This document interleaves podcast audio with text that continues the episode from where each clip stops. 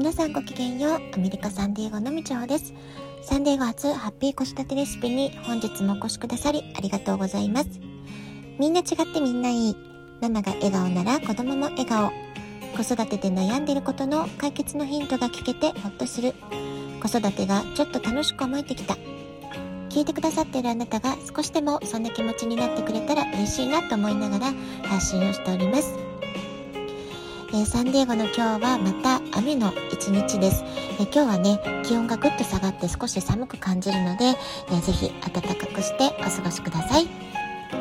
えー、昨日はねちょっと忙しくて配信ができなかったんですけれども、えー、月曜日一粒万倍日と大安が重なる吉日だったんですね。あなたはいかがお過ごしだったでしょうか？えー、私はこの週末土曜日にまず息子の成人式があり、えー、この日はとっても長い長い一日となりました、えー、翌日曜日は朝早くから仕事のミーティングがあったりパブリックセミナーの開催で、え MC を務めさせていただいたり、えそれが終わるとね午後は日本語チューターの今年最初の1回目のレッスン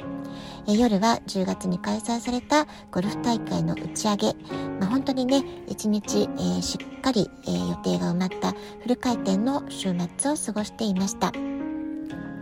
で昨日はね週明けの月曜日ってことだったんですけれども昨日も朝から夜遅くまで仕事のトレーニングやミーティングが詰まった一日だったわけなんですね。それでねちょっとこちらのラジオトークもお休みさせていただきました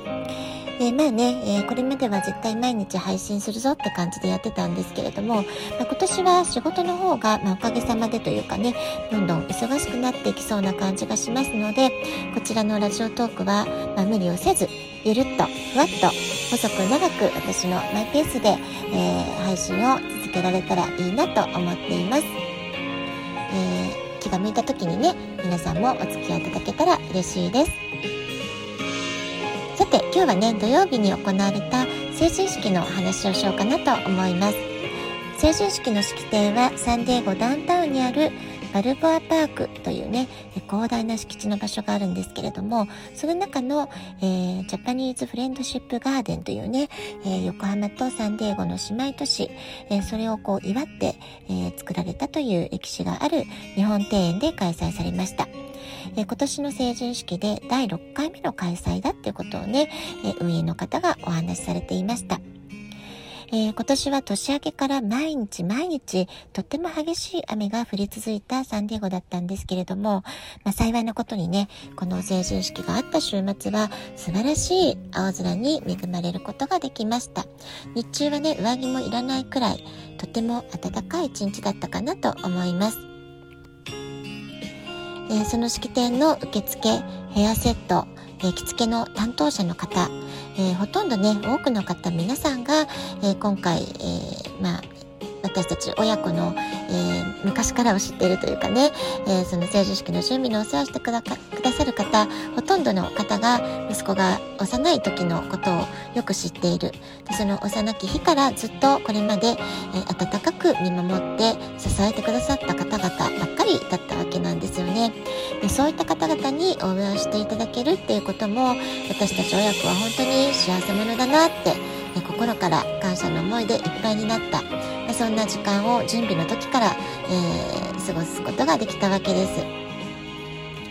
で12月の終わりにね着物着物選びをしていた時から私は息子と2人で着物を着て写真撮影するのをとてもとても楽しみにしていて、まあ、この日はね本当あの楽しみ尽くそうなんてね思っていたんですけれども実はこの成人式の2日前急遽息子が、えー、新成人代表スピーチをお受けするお引き受けするという、まあね、かなり直前になって、えー、どうしようってね、慌てる場面があったわけなんですよね。で、ちょうどその連絡をいただいた時、えー、息子に、まあ、メールとかテキスト言ってたみたいなんですけれども、ちょうど彼はスキー旅行に行ったりとか、ガールフレンドが実家から帰ってきて遊びに出かけたりとね、えー、私の電話もなかなか取れないというか連絡が取れないところにいたりとかしてたんですよね。で、ようやく私も、え、ー、と、ちょっと心配になって、えー、電話をしてみて、やっと話せた通じたと思ったら、旅の疲れですっごく不機嫌だったりね、えー、まあ、そんなわけでスピーチ準備をする舞台裏っていうのは何かと母としてはやきもき、えー、することが、え多くありました。で最終的に日本語スピーチの部分の言葉遣いとか漢字の読みが、えー、正しいかどうかその間違えてないかどうかっていうのを読み合わせして確認できたのは、えー、前日の夜10時過ぎっていうことでね。ああもう明日だね。とにかく落ち着いて、えー、ゆっくりゆっくり原稿読んで話せばいいからねなんて言ってね。それで電話を切ったっていうねそういう舞台裏の話がありました。えー、当日は式典が、えー、午後1時からスタート。えー、来賓の方のスピーチに続きまして、素晴らしいお琴の演奏があったんですけれども、その後が新生児のスピーチというね、段取りになっていたんですよね。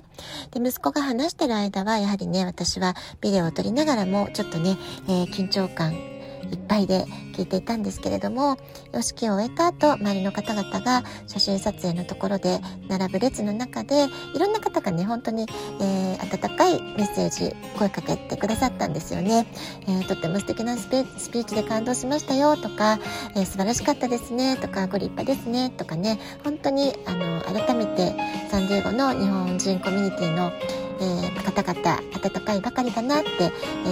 ー、嬉しかったしほっとしました。で結果的には日本語と英語のバイリンガルスピーチ、まあ、こういう形式を息子は自分の判断で決めて話していたわけなんですけれども、まあ、私の目から見てもね本当に彼らしい言葉で、えー、自分自身の思いとか、えー、これまでお世話になった方々への感謝の思い、えー、しっかりと伝えることができたんじゃないかなと思います。私の目から見てもとっても落ち着いていて堂々としていて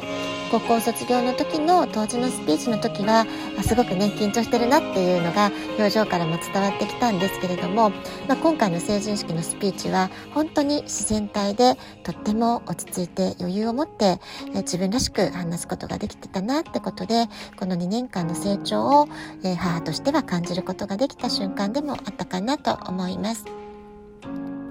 写真撮影では成人を迎えた参加者の個人写真と家族写真をプロのカメラマンの方が撮影してくださいました。